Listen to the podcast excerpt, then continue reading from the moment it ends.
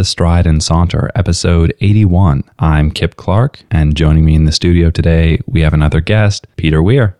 Hey, what's up? And so today, a few months after his passing, we're going to be remembering David Bowie. And I'm sure there will be some listeners who would say, Why didn't you do this earlier? Or months later seems out of place. I would respond by saying that memorial grievance and any form of tribute need not be done immediately after someone's passing and can be a continuous experience. Well, one of the really interesting things I think about David Bowie's death in particular was that after he died, I was very astounded by the public outcry over it because I had never really thought so many people had been interested in David Bowie to the extent that I saw on social media. And I remember when I first heard about his death, I was talking to our mutual friend Am Green, and it was 2 a.m. And I was scrolling through some website and I saw a post that said David Bowie has died. And I immediately thought, oh, this is a joke. This obviously isn't true. And it was, in fact, true. And I was just devastated. and understandably so. I think you're right to point out the public and very spread out response. And to me, it resembles uprooting a massive tree upon whom various other organisms depend. And you see when uprooting that tree how deep its roots ran and also how far they had spread. And I think it fits with Bowie to describe him in that way.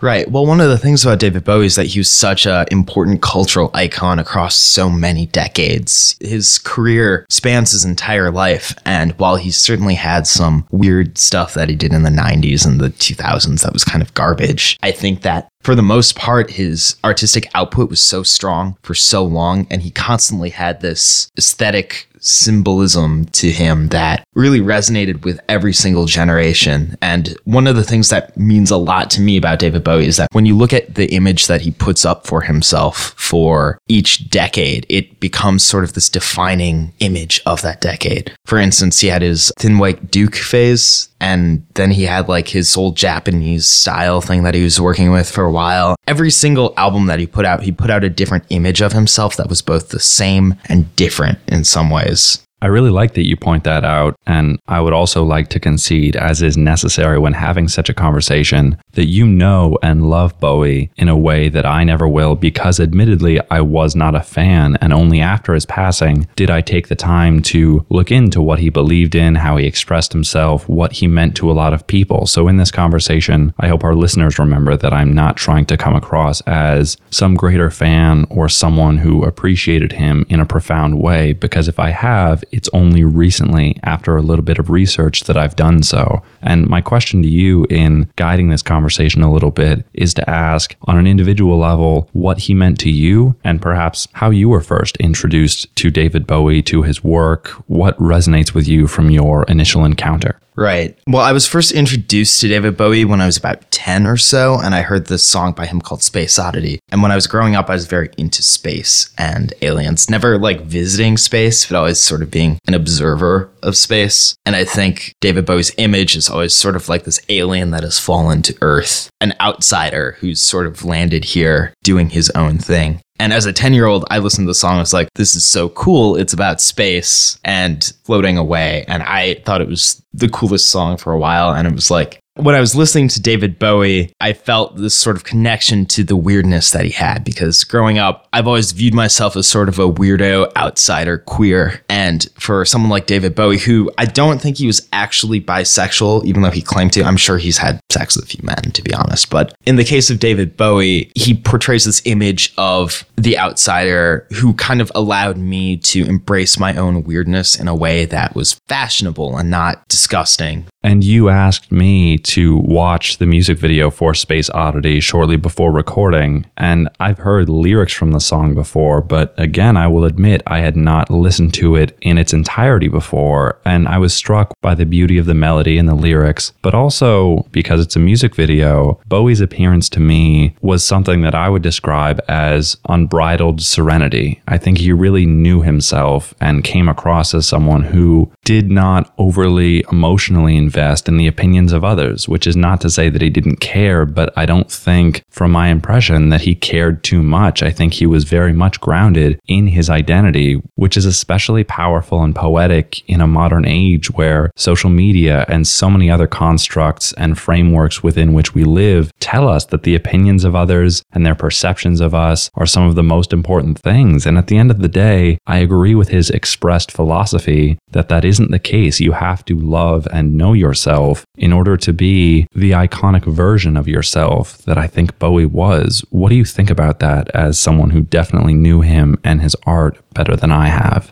So, what you're saying is that you admire his individuality. I do, but also that it was unapologetic. I think there are cynics out there who say, well, we can't all be our individual selves. We have dangerous impulses and scary thoughts. And if we do express that without restraint, that's dangerous and society will collapse. But I don't think he was bothered by others' perceptions of him because I think at his core, he was an understanding person, both of himself and of the abnormalities in others, that at the end of the day, I would contend are not abnormalities. They're just perceived that way by a society which believes in normalcy itself. Right, but I wouldn't necessarily peg him as a hero because I think the fact of the matter is, is that he was a rock star. He made a lot of mistakes. He did a lot of drugs. While he was a very important symbol for these people, it wasn't to say that he was necessarily doing it out of his own generosity towards mankind. I think the fact of the matter is, is that he was a rock star. He was, to some extent, obsessed with his own image. And I think while he influenced decades to come, I don't think that I would call David Bowie a sensitive person per se the rockstar image and all the times that he operated were images of being a pop icon. And something that is very important in David Bowie's work is his own iconography. And during each phase of his steps in fashion, where he moves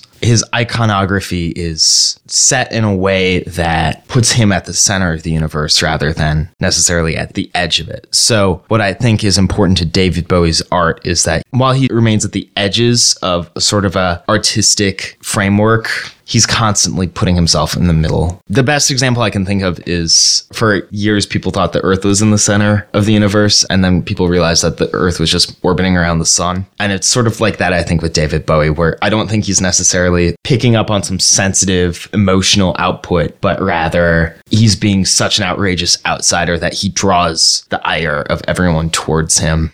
And I appreciate that counterpoint. A number of articles I read in trying to better understand who he was noted that he laid the groundwork for those who were to come afterwards in artistic or musical spaces. And I'd like to know if you think that reflects the reality of the world in which we live. Do you think there are certain pop stars currently, such as Lady Gaga and various others like her, who would not have the appeal they do today were it not for what he has done? I think people like Lady Gaga have definitely been influenced by him, at least in terms of being a sort of style weirdo icon. But that being said, a lot of these pop stars don't have the same longevity that David Bowie had because his career spanned several decades. And I think while he certainly laid the blueprint for this sort of archetype that he's created, he wasn't doing anything that was necessarily unique. It was all building off of past styles. For instance, I didn't show you this video, but there's an earlier video that you can find of Space Oddity on YouTube, which I think was done in the late 60s. And it shows David Bowie looking like a Beatle. And he has the circular glasses and he has kind of a mop and he's wearing a space suit. And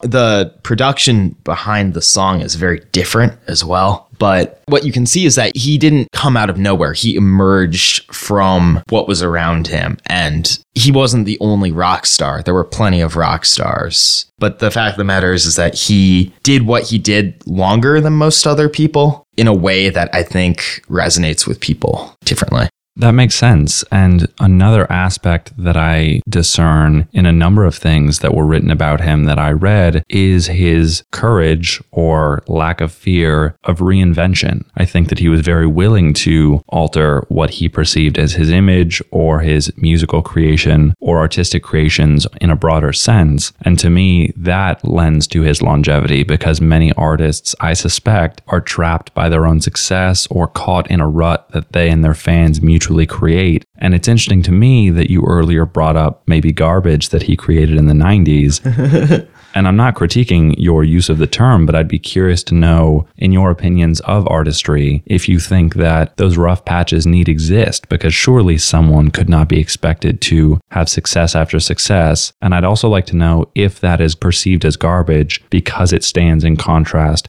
to perhaps earlier masterpieces of his, or if objectively on some level you believe that the art and the music that he created in that period of time simply wasn't as good. In terms of what I was talking about in the 90s, he was trying to emulate a certain style of dance production. From what I heard, I haven't really listened to a lot of it. He's released like 26, 27 albums or something like that. I forgot the exact number, but the fact of the matter is, is that he's released so much content to dig through all of it would take days. And what I know of what he did in the 90s, I think he was trying to emulate dance beat production that you can see with breakbeat, hardcore, and stuff like that. Whereas what makes that stuff less good than his earlier stuff is first off his earlier albums like Low and just the whole Berlin trilogy in general, and even in his stuff in the 80s, which I like less because it's more disco influenced. All that stuff breaks new ground. Whereas when he reached the 90s and the early 2000s, he was more focused on trying to keep up,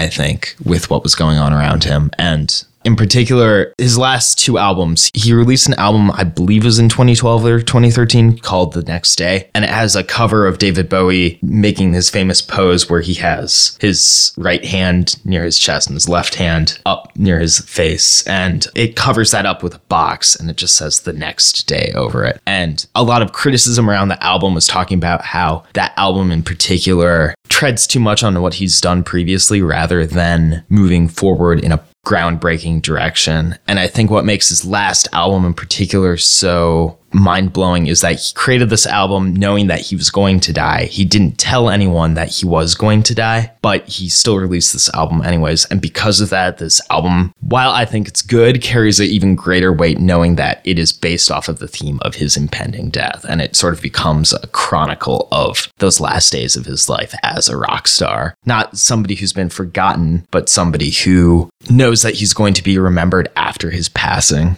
Absolutely. And in the context of posthumous creation and legacy, I'd like to hear to what extent you think his creation and influence will live on, because I'm an example of someone who, in the past few weeks of preparation for this, learned quite a bit about him. And my perception is definitely skewed because of the complimentary things that authors and journalists have said about him. But from my vantage point, David Bowie teaches us a lot about self expression and identity formation especially in relation to a larger, potentially more insensitive culture. And I'd love to know how you think he will continue to resist certain aspects of our world after his death.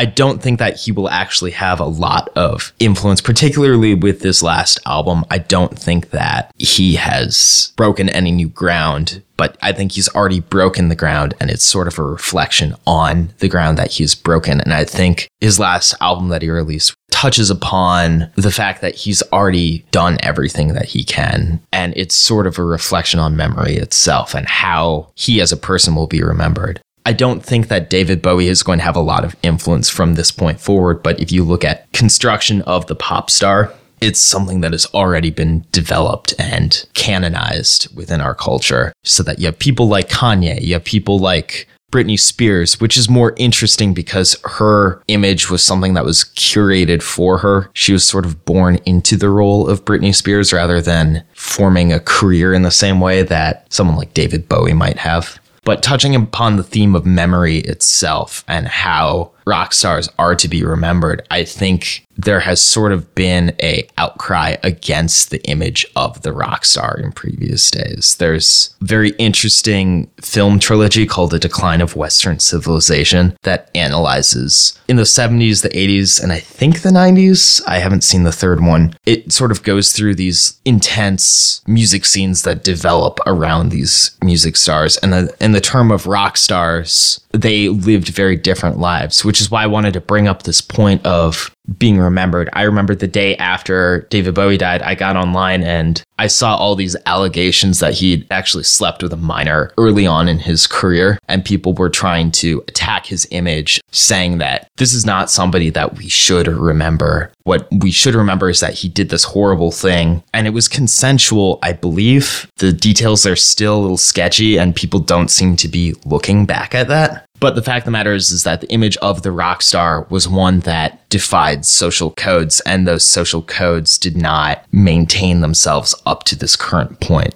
I think that's a very good point, and it is essential to remember that he was a rock star because in everything I read about him as reshaping how we consider identity or his articulation about gender and sexual fluidity with which I agree, I do think his role as a public figure of entertainment is essential in considering all of that because I'm certainly someone who applauds peculiarity, but it's all about the medium through which you express. And I believe that music resonates with people in ways that other things never will. And so I'd like to ask you in a more theoretical lens had he not been a musician, a pop star, and a rock star, do you think that his explorations and boundary pushing, which were, of course, built upon what was already there would be taken in the same monumental way? Would he have had that influence were it not for the role that music plays in our society?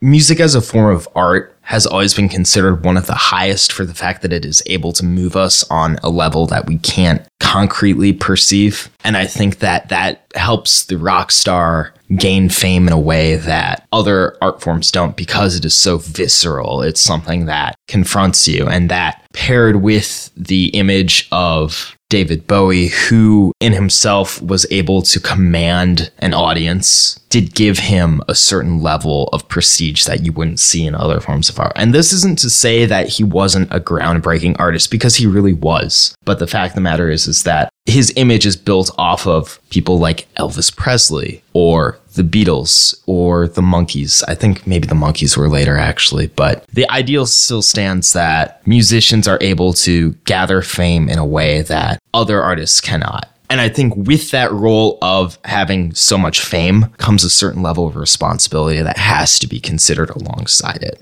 when a musician has so much fame, they can abuse it in certain ways so that the elements that they have that are considered weird or quirky are given a certain level of leniency that other artists or just regular people cannot. And the fact of the matter is, is that David Bowie's role as a musician did give him a certain level of leniency that allowed him to engage in peculiar behavior, which in some instances was unhealthy. And looking back upon it, we look upon David Bowie with a certain sense of nostalgia when in fact some of his behaviors were negative. They hurt people. He wasn't necessarily this good person. And we lionize him now. But what I think is so powerful about his last album is that it sort of embraces the fact that he was this colorful figure that lived a colorful life.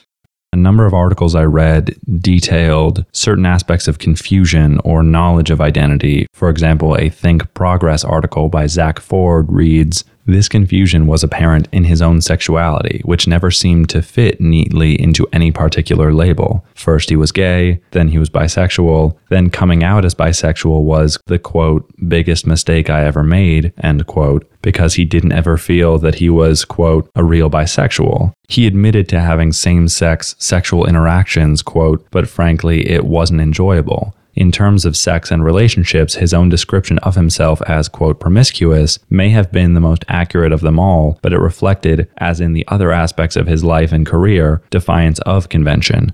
Bowie may have explored a million dead end streets to find himself, but it was that exploration that defined him, not any particular stop along the way. We can all face the strange a little bit more easily thanks to the changes he made for all of us in that reading, to me, what stands out is not that he dealt with any confusion, but that society itself, with a need or a proclivity towards definitions and modes of identity confinement, produced a confusion that David Bowie felt. But again, in what I have read of him and learned of him, it sounds as though he knew on some potentially pre verbal level who he was and what he valued. And I appreciate the fact that articles like this describe the journey as being more important than the avenues or the ends that he explored. But I also respect your critical view of him, by which I don't mean to say negative. I think you bring a more holistic view than I could possibly have. And I'd like to know what your response is to quotations like that. There's a really good article that I read on Pitchfork, and that site doesn't have a lot of great articles, but this is one of them that I liked. And it talks about how David Bowie should be lionized as a queer icon. Whether or not he said these things doesn't really matter to me so much as an individual because it is so far in the past and the way that we view information now is so different. That never became a scandal at the time because views of sexuality were different. And I think in the long run, David Bowie did more for the queer community than taking away from it. And I'm really happy that you bring up changing times and different ways in which we perceive information because I was also led to a June 9th, 2002 interview with Bowie from the New York Times, in which he said regarding the internet and upcoming changes he anticipated, I don't even know why I would want to be on a label in a few years because I don't think it's going to work by labels and by distribution systems in the same way. The absolute transformation of everything that we ever thought about music will take place within 10 years, and nothing is is going to be able to stop it. I see absolutely no point in pretending that it's not going to happen. I'm fully confident that copyright, for instance, will no longer exist in 10 years, and authorship and intellectual property is in for such a bashing. And I particularly enjoyed reading that because, although I'm not thoroughly aware of the legalities of copyright, I do think that as a globe, we're becoming less comfortable with the idea of intellectual property and the lack of informational distribution Sites like Twitter and SoundCloud and Bandcamp and Facebook are all about sharing and creating and remixing, not strictly in a musical sense. So even as a non musician, I really appreciated that quotation for the prophetic nature of it. I think he was right, perhaps not about the 10 year time span, but related to that idea in particular, do you think that he was onto something? I think that that 10 year time span was actually pretty accurate because there was the rise of things such as Kazaa and Napster. And now there are new ways of downloading music illegally. You can just go type in YouTube to MP3 on Google and get whatever you want, pretty much. I think he was absolutely onto something saying that music has changed within the last 10 years because music is no longer the same way that it used to be. Now everything is about remixing in specific ways. All of previous content of music that has already been made is constantly being recycled in new and different ways alongside new production and new techniques of creating music. I think David Bowie was a visionary. He was constantly looking ahead and I think that was what made him such a great artist was that he could see what was coming up and you see this even to the end, where on his last album, he's looking towards death and he has to look backwards as a result. I think that's a beautiful point to make and reminded me of one of the last articles that I read in GQ by Kurt Brokaw, who said, Here's one other fact about Bowie. He was a marketing genius, every bit as savvy about the business of building an audience as, say, Taylor Swift or Drake. I know that because I helped him put together his first promotional campaign, and up until the moment he became a big star, I doubted his ability to cross over. He proved me and a lot of people wrong.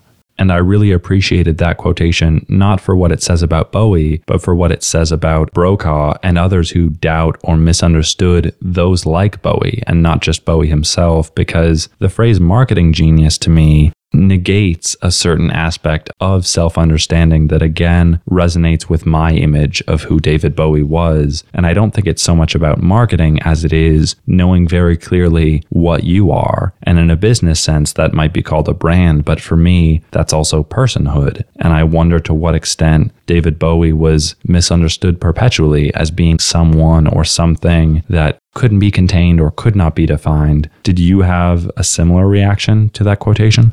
In the 1970s, David Bowie and Andy Warhol were very close knit and they were involved in social scenes alongside people like the Velvet Underground and other similar weirdos. I think that branding and identity at that point in history coalesced together in a way that they haven't really been separated ever since. I think nowadays we see themes of branding and identity more than ever together as one. It's important for me as well. I constantly think about how I am portraying myself as a human being when I post something on social media, for instance, I think, how is this going to reflect on how people see me publicly? And now I think the lessons that David Bowie was playing around with in the early 70s and 80s had become more relevant than ever. And that's part of the reason I made David Bowie my profile picture, which is part of the reason why this conversation about David Bowie took place in the first place. Quite right. And with that mention of lessons David Bowie taught us or left us with, what are some things that you would like the audience to consider after listening to this conversation?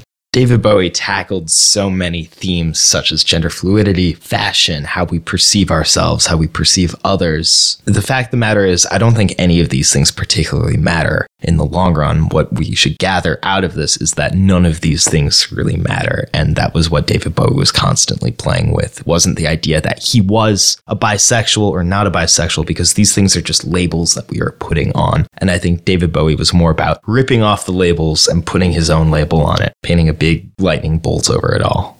Very well said. And I would also encourage people to think about labels themselves and how arbitrary, in all sincerity, they do appear to be. I'd also like the audience to think about the nature of fame and how it affects us, what we would encourage celebrities to pursue and are encouraged by in turn ourselves, where we wouldn't encourage other public figures or even less famous individuals in our lives.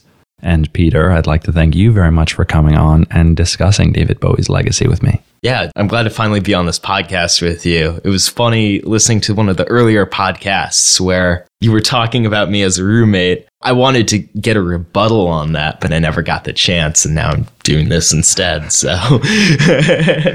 Well, as I said, it was great to have you. But of course, we want this to be a conversation among, not simply a conversation between. So if you have thoughts on Mr. Bowie's passing and his legacy, any comments or opinions or feedback on this conversation itself, we really want to hear from you. You can connect with us on Twitter or on Facebook, where if you like our page, you'll receive weekly updates when we post new episodes. You can also email us via strideandsaunter at gmail.com. And if you did enjoy this episode, consider subscribing to and reviewing the show as it helps us a lot. And consider sharing it with a friend who you think might get something out of this conversation as well. And as always, we thank you very much for listening. And from thought to word and voice to ear, this is Kip Clark signing off.